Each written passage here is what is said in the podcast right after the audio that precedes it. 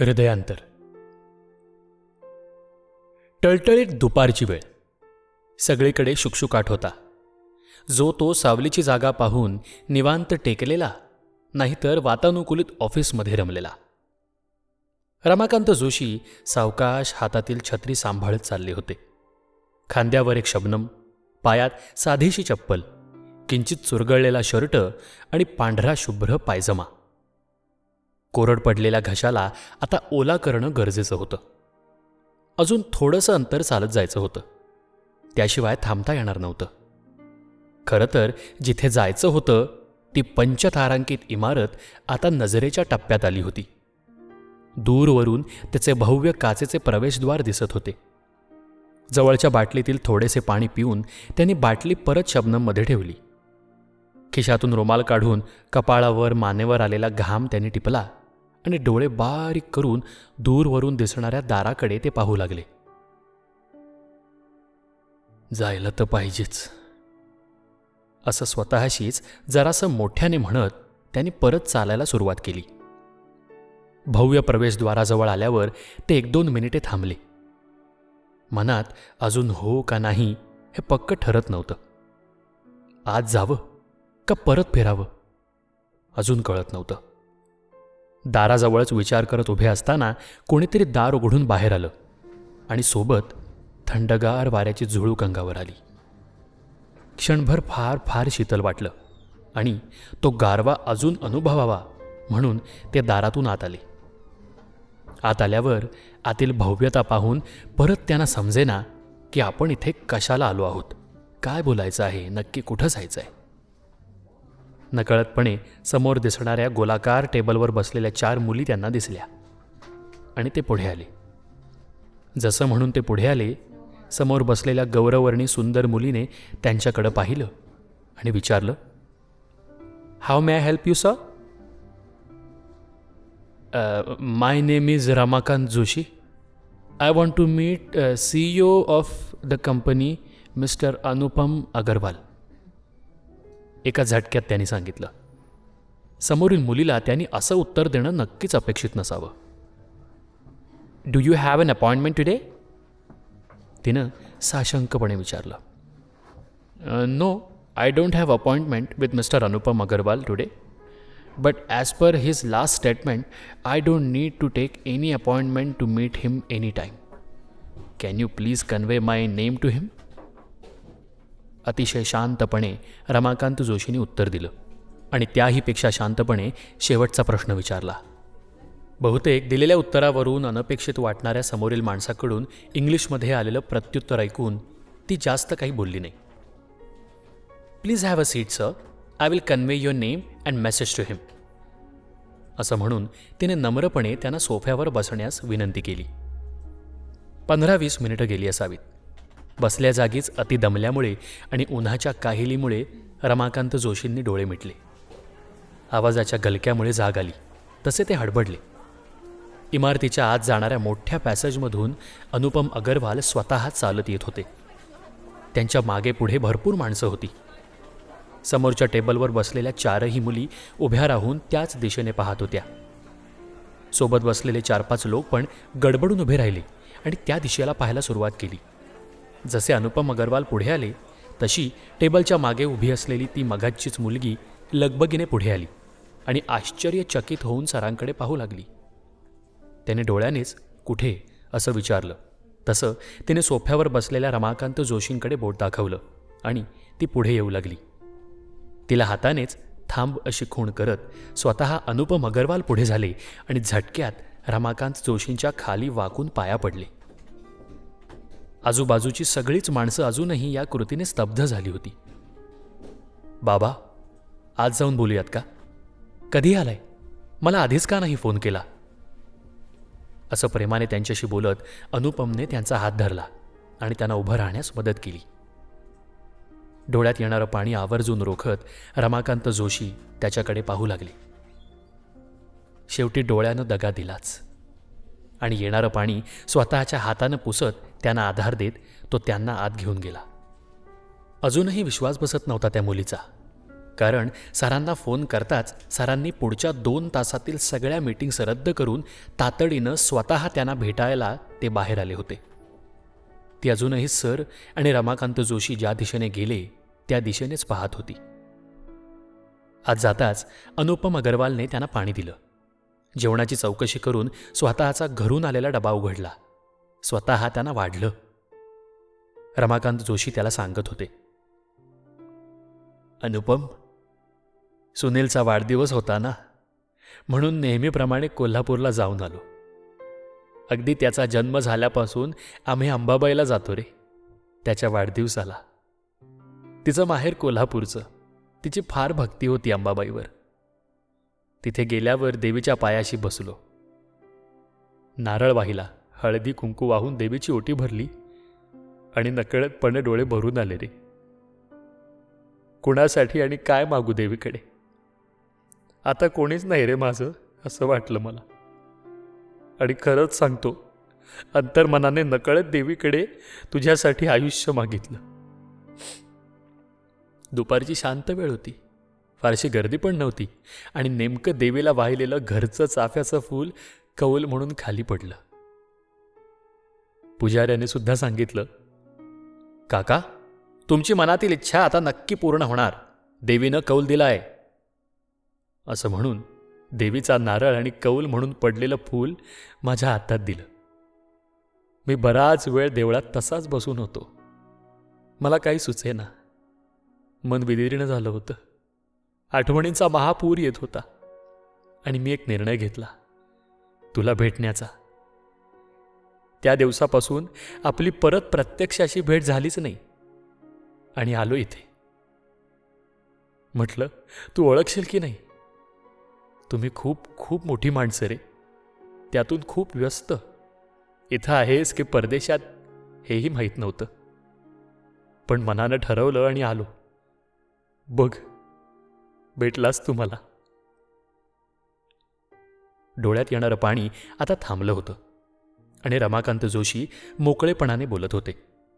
आता आजूबाजूचा माणसांचा ऑफिसमधील गारव्याचा त्यांना त्रास होत नव्हता.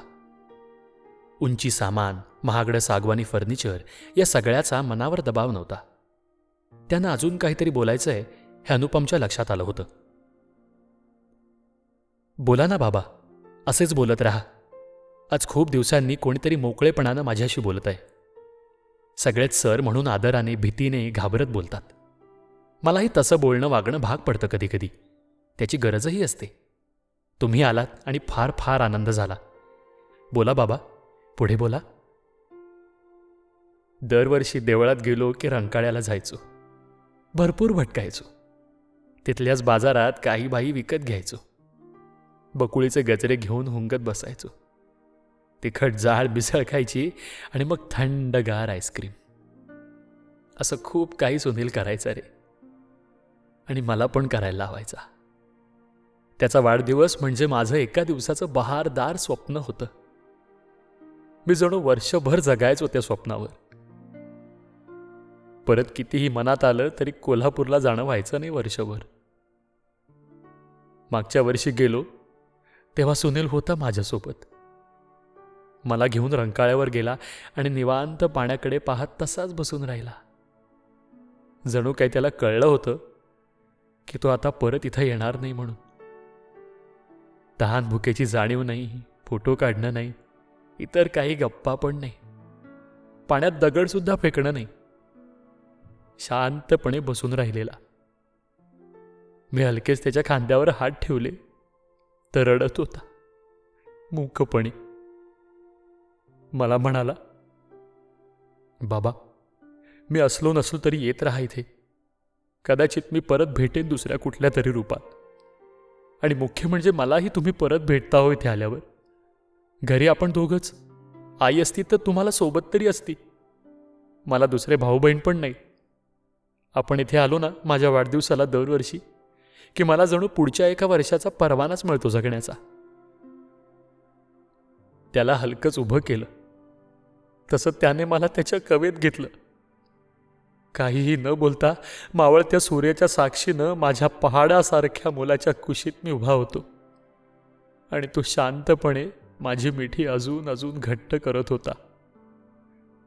तुला सांगतो अनुपम त्याच्या कुशीत मला फक्त त्याच्या हृदयाचे ठोके ऐकू येत होते. एकसारख्या लईत पडणारे.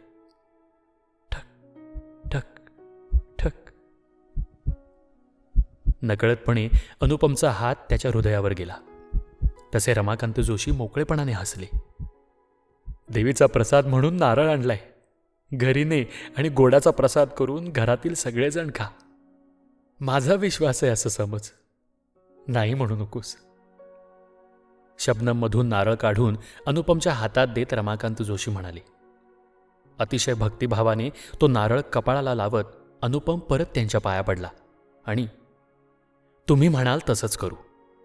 असं म्हणत तो नारळ एका कपाटात ठेवून परत त्यांच्याजवळ येऊन बसला. पुढे त्याला अचानक अपघात झाला आणि क्षणात होत्याचं नव्हतं झालं. कोणाकोणाला काय काय दान केलं त्याने जाण्याच्या आधी. अजून अंगावर काटा येतो माझ्या ते सगळं आठवलं की. डॉक्टर मला सांगत होते मुलगा जगणार नाहीच आहे जोशी. पण तुम्ही जर सही केलीत आणि त्याच्या अवयवांचं दान केलं तर तीन चार रुग्ण जगू शकतील. तुम्हाला दुवा देतील त्यांचे कुटुंब. तुमच्या हातात आहे सगळं. निर्णय तुम्ही घ्या. हवा असेल तर नाव गुप्त ठेवता येईल. मुलाच्या देहाची चिरफाड करायची आणि मरणोत्तर दान करायचं फार अवघड गेलं मला ठरवायला. डोळे किडनी यकृत आणि हृदय. आज वाढलेलं माझं नवीन कुटुंब मजेत आहे. रोज नव्याने वाढतंय. इतके दिवस एकटा सुनील होता माझा. तो आला की उत्सव सण वाटायचा मला. आता कोणी कधी येतं रे घरी. माझी विचारपूस करतात काळजी घेतात. सुनीलचा फोटो पाहत मागच्या महिन्यात आलेला आकाश बराच वेळ त्याच्या खोलीत बसला होता. मग अचानक माझ्यासमोर येऊन माझ्या डोळ्यात डोळे घालून म्हणाला आजोबा खरंच सांगा हो सुनील काकाचे डोळे पण माझ्यासारखेच होते का हो? तपकिरी रंगाचे? मी जर त्याच्याच डोळ्याने हे जग पाहू शकतो तर त्याचे आणि माझे डोळे एकसारखेच असले पाहिजेत ना? स्वतःचाच असा मोठा व्यवसाय असणारे महेश शेठ आले होते. दिवाळीला भरपूर मिठाई आणि कपडे घेऊन आले होते. मी हसायलाच लागलो ते सगळं पाहून. मी काय करणार त्या कपड्यांचं आणि मिठाईचं? मला बळेच एका गाडीत बसवून वृद्धाश्रमात नेलं आणि सुनीलच्या नावानं गरजूंना वाटलं सगळं. मी उभ्या आयुष्यात कधी अशी पुण्याई केली नव्हती रे. आयुष्यभर पोरासाठी पैसे साठवले मी कधी दानधर्म करणार? माझ्या पोराच्या एका किडनीनं माझं आयुष्य असं बदललं बघ. त्यांची आता तब्येत पण सुधारली डायलिसिस थांबल्यावर. त्यांची बायको जाताना पाया पडते तेव्हा नेहमीच मला दुवा देते. मी कोण रे हे सगळं ठरवणार? तो तो वर बसलाय. कोणी कधी जायचं आणि कोणी कधी काय करायचं ते ठरवणारा. मी ठरवलं असतं तर बसलो असतो सुनीलची वाट पाहत. दिलं असतं त्यालाच दीर्घायुष्य तो आला असता वर्षातून दोन चार वेळा मला भेटायला. बाकी वर्षभर मी एकटा. फोनची वाट पाहणारा आणि त्यातच समाधान मानणारा. जाता जाता मला काय काय पदरी टाकून गेला. किती नवीन जबाबदाऱ्या किती नवीन माणसं माझ्या जीवनात आली. मला माणसात घेऊन आली ही सगळी. आता मी एकटा कधीच नसतो. सतत कोणाचे ना कोणाचे फोन येत असतात. पत्रव्यवहार वाढलाय माझा सध्या. वृद्धाश्रम काय देणग्या काय? कसली कसली आभाराची पत्रं येत असतात. मला माहीत पण नसतं की ह्या देणग्या माझ्या नावाने कोण देतं ते. मी आपली पत्र वाचतो. अनुपम गालातल्या गालात हसत होता. चला बाबा तुम्हाला काहीतरी दाखवायचंय. असं म्हणून हाताला धरून नेऊ लागला. लिफ्टमधून खाली आल्यावर डाव्या हाताला मागच्या बाजूला खूप मोठं हिरव्यागार गवताचं लॉन केलं होतं. गोलाकार लोखंडी कमानीवर क्षणभर विश्रांती असं लिहिलं होतं. भर उन्हात देखील तिथे गारवा होता. आजूबाजूला बेंच होते. It all begins with you if you do not care for yourself you will not be strong enough to take care of anything in life Leon Brown असं मोठ्या अक्षरात तेथे लिहिलं होतं. अनुपमने पायातले बूट काढून बाजूच्या रॅकवर ठेवले. तसं रमाकांत जोशींनी पण अनुकरण केलं. दोघंही आता त्या गवतावरून सावकाश चालत चालले होते. पायाला मऊ मोकळं गवत गुदगुल्या करत होतं आणि त्याचवेळी आल्हाददायकही वाटत होतं. बाबा मी इथे रोज येतो. संध्याकाळी मन आणि शरीर दोन्ही थकलेलं असतं. तेव्हा इथे येऊन मी ह्या गवतावरून किमान अर्धा तास तरी चालतो. मला वेगळाच आनंद मिळतो इथे. मन शांत होतं. आज तुम्ही माझ्यासोबत इथे आहात मला फार आनंद झालाय. बाबा तुम्हाला अजून काही सांगायचं आहे का? निसंकोचपणे बोला. जवळच्या बेंचवर बसत अनुपम म्हणाला तसं नाही रे. आकाश येतो अधूनमधून भेटायला. त्याच्या डोळ्यात डोळे घालून पाहिलं ना की मनाला बरं वाटतं. सुनील भेटल्यासारखा वाटतो. महेश शेठ पण येतात. सणावारी मला कुठे कुठे घेऊन जातात. त्यांच्या नातेवाईकांमध्ये मला रमायला लावतात. देवाच्या उत्सवात माझ्या नावाने पूजा वगैरे करतात. मुख्य म्हणजे त्यांच्याशी भेट होत राहते. सुनीलचं यकृत दिलेला रामानुजन आता अमेरिकेत असतो. पण तो देखील फोन करतो रे. रात्री अपरात्री त्याच्या वेळेनुसार फोन करतो. भाषा जमत नाही आम्हा दोघांची आणि इंग्लिशमधून गप्पा रंगत नाही. सगळं समजतं त्यालाही आणि मलाही. म्हणून तो फोन करायचा थांबत नाही रे. तुझंही तसंच. फोन करतोस. माझ्या नावाने देणग्या देतोस. चालू असतात तुझेही उद्योग अधूनमधून समजतात मला. पण भेट होत नाही आपली म्हणून आलो मुद्दामून. आणि पाहिलंस अंबाबाईच्या देवळात पण तुलाच आयुष्य लाभू दे असा स्वर उमटला मनातून. खूप खूप आतून वाटलं रे तुला भेटावंसं म्हणून आलो. बेंचवरून उठून बसत अनुपमच्या खांद्यावर दोन्ही हात ठेवत रमाकांत जोशी म्हणाली यकृत किडनी अशा दान केलेल्या अवयवांच्या जागी जखमेचा फक्त एखादा व्रण शिल्लक राहतो. हात लावल्यावर आतली हालचाल कधी जाणवत नाही. डोळ्यात डोळे घालून कितीही पाहिलं तरी ते परकेच वाटतात. पण हृदयाचं तसं नसतं. ते असतं. हात लावला की स्पंदनं जाणवतात आणि कान लावला की ठोके. एकदा एकदा सुनीलला मारली तशी घट्ट मिठी मारायची रे तुला. आणि हृदयाचे ठोके ऐकायचे परत एकदा. तेवढी एकच इच्छा होती मग तुला भेटायला येताना.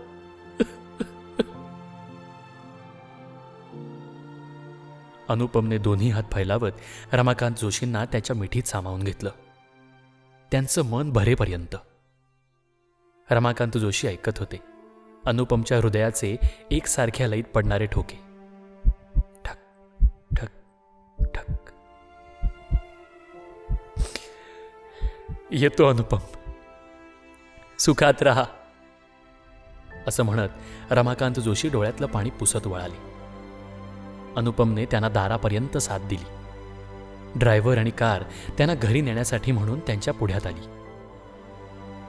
असेच येत राहा बाबा. मला तुमची नेहमीच आठवण येते. आणि आता आपण दोघांनी मिळून जायचं बरं का कोल्हापूरला पुढच्या वर्षीपासून? एकटे जाऊ नका. असं म्हणत त्याने दरवाजा बंद केला.